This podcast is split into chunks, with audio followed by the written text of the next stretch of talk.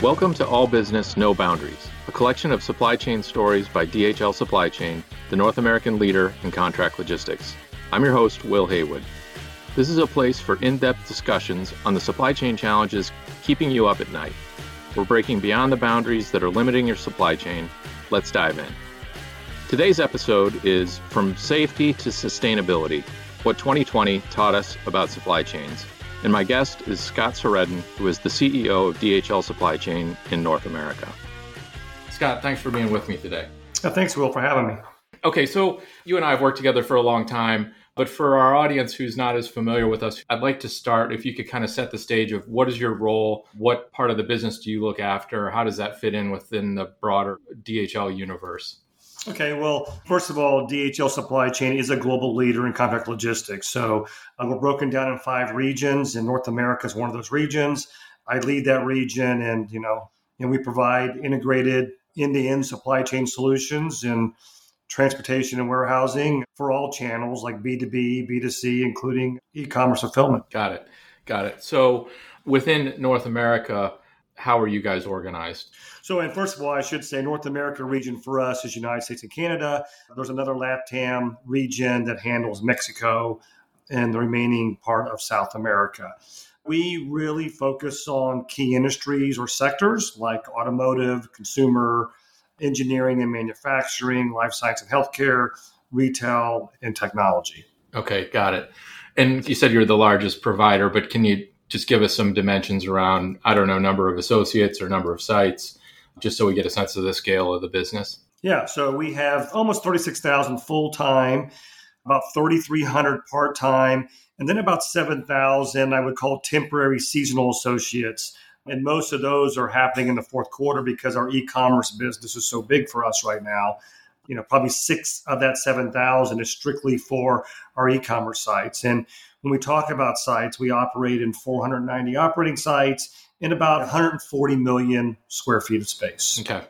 Okay. And then, you know, relative to kind of your next largest competitor, is that double the size or how do you measure that? Yeah, we're about double the size of our closest competitor in North America. And it's about the same globally. Globally, we're about double the size of our closest competitor. All right. That's all helpful. So we're recording this in early December of twenty twenty. I'd like to spend a few minutes looking back on the year. Obviously, COVID has been the headline event throughout the year. So I wonder if you might go back to kind of the February, March timeframe and describe how you and your management team started to sort of internalize what was going on and then how you reacted. Yeah, so I mean, I, I would say it was a two-pronged approach, both going at the same time. But I would say first and foremost for me was our procedures, you know, focusing on our procedures for workplace safety. There were things like getting the proper P P E, cleaning protocols, and getting the social distancing in in the work areas because work areas probably didn't have the social distancing they need to have. And then that same, uh, and the second prong of that was really, you know, working on business continuity and aligning with our customers on critical volume and products within their supply chain and and how they wanted to address that. Okay.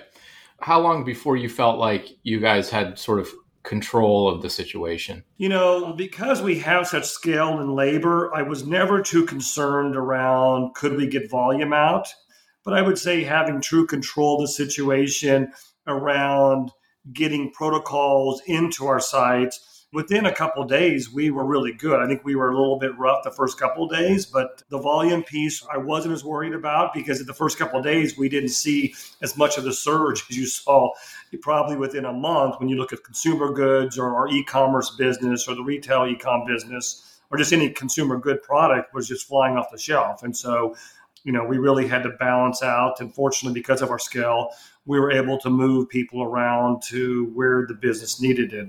I mean, and I guess the other reason for that is remember we're a global company, and so it happened in Asia first. So it hit Asia first, then it hit Europe, then it hit us. So we'd already been given best practices and protocols on what to do. So it was very, very quick about educating our site leaders on the right things to do. So um, we weren't inventing something from scratch like maybe some of our competitors would be that don't have the global footprint or the scale. Yeah, that's interesting. I hadn't considered that. you mentioned that consumer products and retail, some of the e-commerce channels really flared up in terms of volumes. Were there other parts of the business where you saw material declines? And, and if so, how did you work with customers to get through that? Sectors like automotive uh, did not do as well during the, the COVID situation early on. A lot of those were shut down.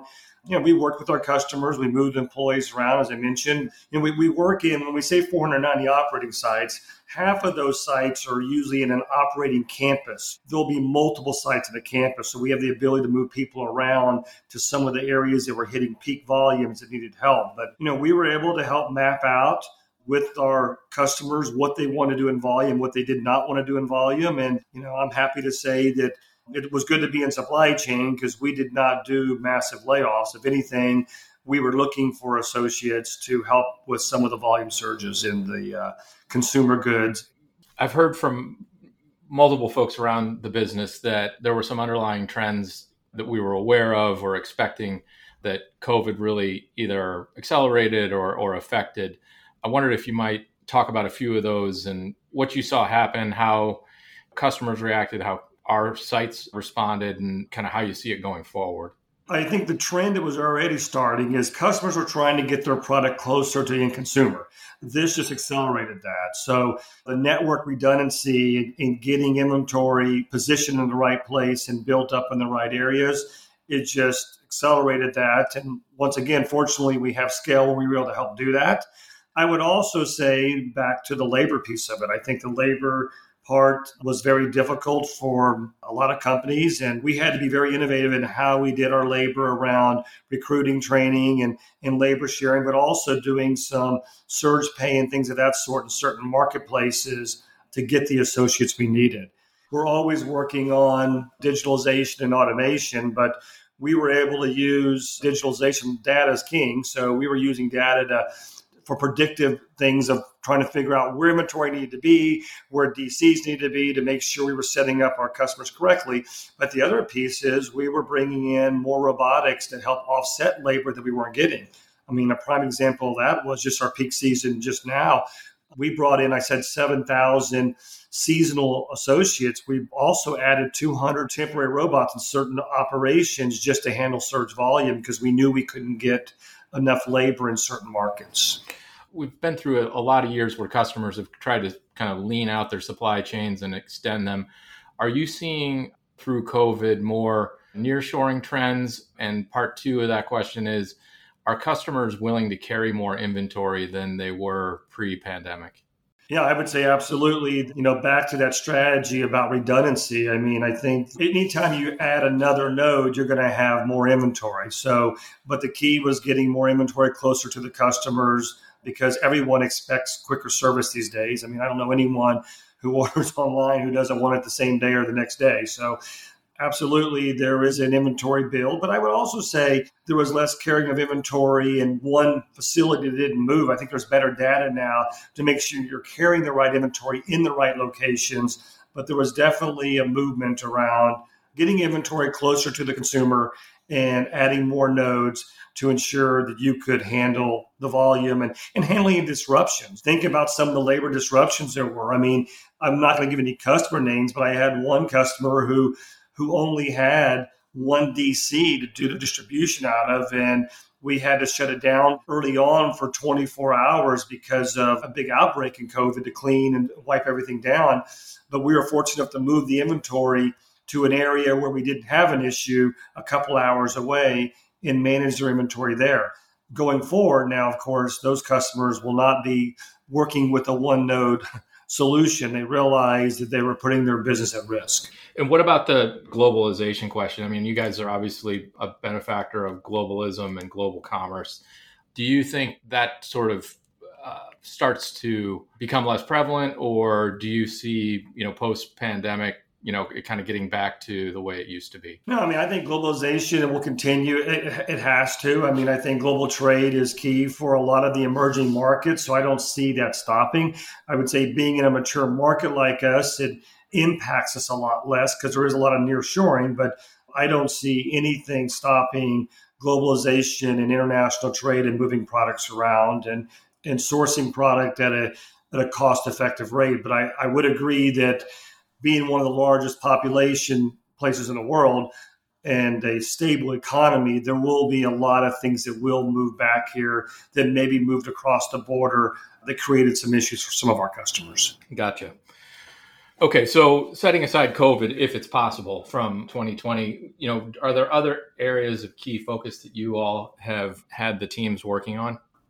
Well, I mean, during this year, we were really focusing on accelerating digitalization. So it was all about how we bring more automation. You know, the future for us is we are partnering with several different manufacturers around pallet movers and things of that sort, so we can rely less on hourly labor and, and to handle the peaks and volumes, because, you know, the peaks and volumes used to be quarter ends, month ends, and then just the e-commerce peak season around, you know, November through the week before Christmas. You know, now there was a, there's a lot more seasonality in a lot of businesses. And so we've got to find ways to inject capacity in our facilities. And so we are looking at more and more ways of driving robotics and data to be better at, at predicting how we should handle our volume. We've had some other podcasts touching on this digitalization agenda. I, I guess from, from where you sit at the C E O chair, what's your perspective on how you make investment decisions around different technologies? What do you look for in terms of payback, you know, aside from what you just listed there in terms of handling volume spikes and, and the like? You know, how do you see this impacting your business in the three to five year time horizon? Oh, I think it's key to our future. And, you know, I, I don't think the R O I is perfect on all of them, but when you start talking about recruiting, training, and things of that sort, it doesn't need as much of an R O I as normal. So it, it's key to our future. A lot of the technology out there just isn't ready for play yet. You know, we're the best integrators of technology, and so we will stay. You know, we're not going to be singular focused with one manufacturer or one vendor who's coming up with new technology. We're across the board and piloting several things, getting them into production, and we'll have several different partners. And, and part of that reason is they can't handle the volume we need either. So it's not just about, you know, teaching, bringing them along and integrating them to what we need. But a lot of the stuff off the shelf today just does not provide what we need as well as an R O I. So we're going to continue partnering with different different vendors and, and driving uh, driving the technology and putting it in our operations.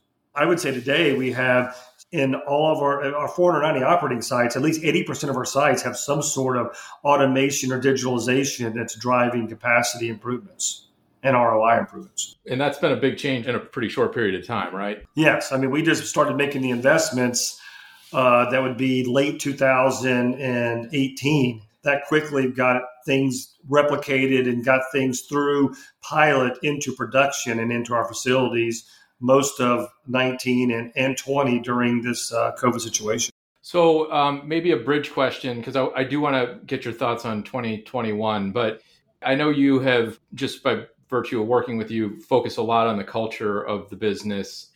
You know, outside looking in, when you think about some of these automating technologies, they could have a maybe a negative impact on workplace culture.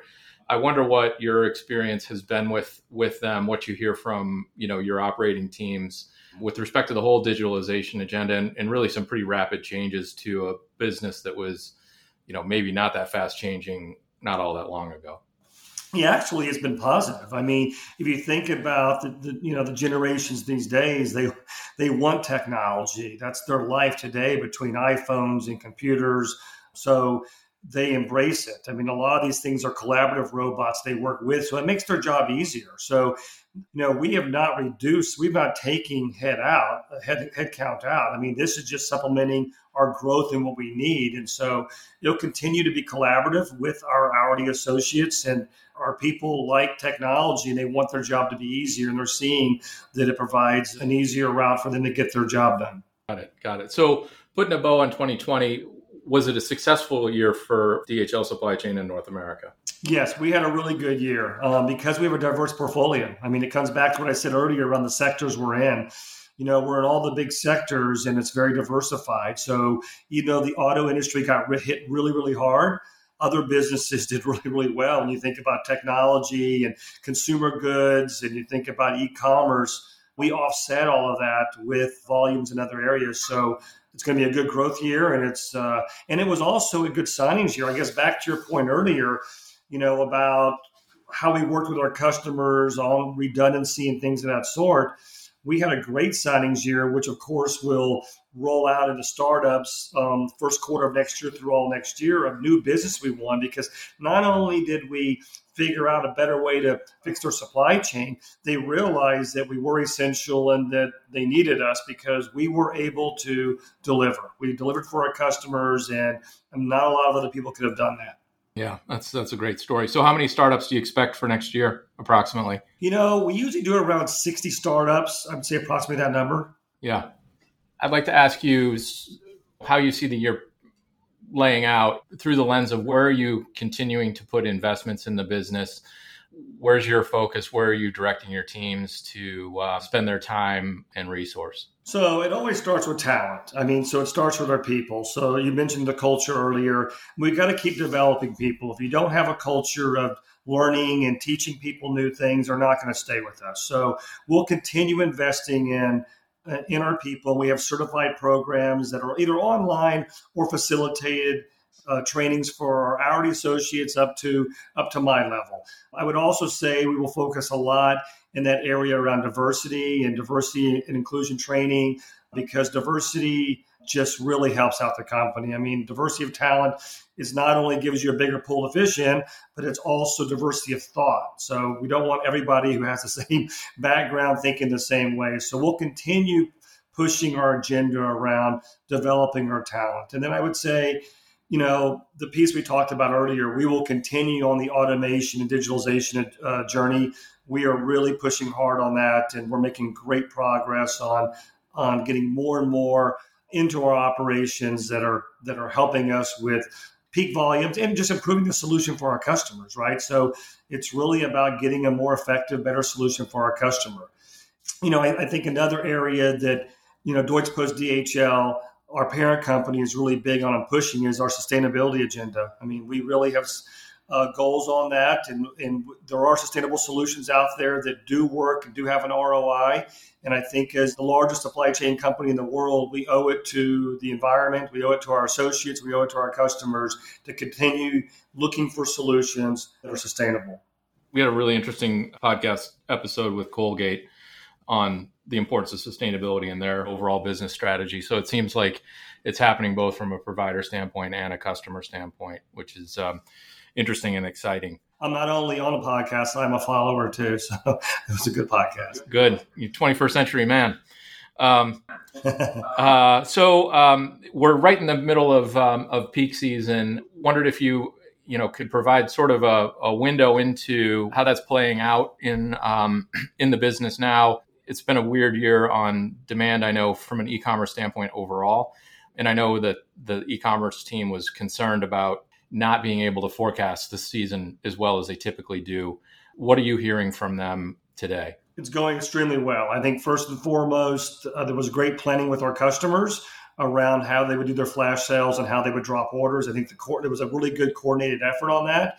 We were nervous around, as I mentioned, we hired around seven thousand for peak season. six thousand of those were strictly for e-commerce.